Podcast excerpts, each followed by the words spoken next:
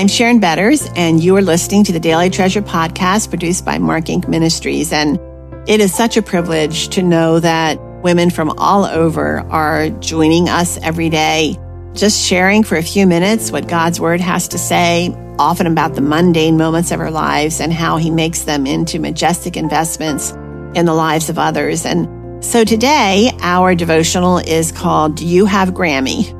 And today's treasure is from Luke chapter 12, verses 6 through 7. Are not five sparrows sold for two pennies? And not one of them is forgotten before God. Why, even the hairs of your head are all numbered. Fear not, you are of more value than many sparrows. Do you have Grammy? asked our granddaughter as she poked her head into the van and looked around. Our family of 21 was piled into several cars to head to downtown Disney and everyone in my car laughed out loud at 11 year old Katie's question. But Katie's serious and obvious concern started me thinking about how our grands might view us as old and needing oversight. The next day, we experienced every parent's nightmare when one of our six year old twinnies melted into the Disney crowds and was missing for an eternity. Well, at least five minutes. Some of the cousins cried tears of relief along with the adults when we saw her walking toward her mommy. After that terrifying experience, not one of the 13 cousins objected when their parents demanded they stay close and connected to at least one adult. For the next few days, all of us counted heads. During one of those counting moments, nine year old Molly seriously remarked, I'm keeping my eye on Grammy. I am passionate about legacy and passing on a biblical view to our children and grandchildren. So I know our grands are watching us, but watching out for us? Molly's comments started me thinking again about how I viewed my grandparents at this age. From my childhood and teen seasons of life, they looked old. I don't mind if our grands see me as old. When I complained to Katie about all my old age aches and pains, she consistently exhorts me, Grammy, you're not old. But well, her little brother CJ got my attention as we gobbled down some fast food when he exclaimed with wonder, I'm spending the day with an old person. My reply, CJ, who are you talking about? CJ said, Well, how old are you, Grammy? And I responded, 64. And CJ said, Well, I'm five. His accompanying facial expression clearly communicated, Nuff said. Okay, so to some of my grands, I'm old. But did I really need someone to keep an eye on me? Well, maybe on some days. Back to being watched over by our grandchildren. As Chuck and I walked into Hollywood Studios with three of them, Molly pointed out the sorcerer's hat and said, Mommy and Daddy told us that we get separated from them to come to the sorcerer's hat and they would find us. I smiled and asked, Are you telling me that so that if you get lost, I'll know where to find you? Or are you worried about me getting lost? Molly smiled mischievously and replied, Just saying. I'm thinking that our grands are not just watching us live life, they are now watching out for us. And I like it. But there might come a day when my world grows much smaller and I feel alone and forgotten.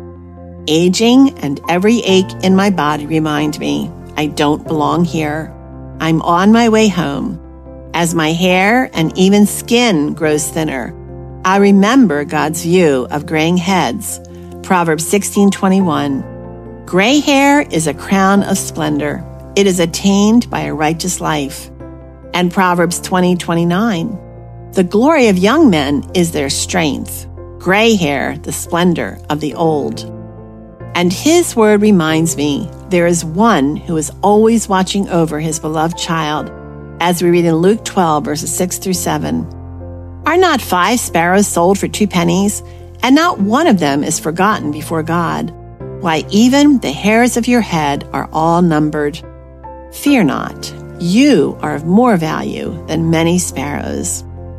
Oh, friends, may the promise of his presence encourage you today. Friends, I'm Sharon Betters, and as we continue to walk wherever God has placed us, walking by faith, it's our prayer that the resources we offer through this platform and through other platforms are helping you to walk by faith or equipping you and enabling you to know Jesus better and then to have to share that good news with others because of what he's done for you. That your heart would be so overflowing with joy and with peace and with his comfort that you cannot keep it to yourself. And so we pray that you are sharing Jesus with others and that each day you will pray, Lord, who needs to hear about Jesus today? It could be somebody who is helping you in a store, a cashier, someone who helps load your groceries could be someone at the office, someone you don't even know, that God says to you, just go over and say hello and encourage that person in some way. You'll be surprised by not only what your encouragement does for others, but what it will do for you. We also want to encourage you to take advantage of our Ask Dr. Betters resources. My husband Chuck and now our son Chuck are answering hard questions that are submitted from all over the world. In fact, we have so many questions that if we were to answer a question a day for the, for the rest of our lives, we would never finish answering those questions. Friends, doesn't this indicate a hunger and a deep need for truth? People are hungering for truth. And so they take these questions one by one. Many of them are about deep suffering and they put them into the context of the scriptures. Well, this fall, we are doubling how many questions we are answering each week. We are also going to use this platform to share the Help and Hope podcast and some of our other resources.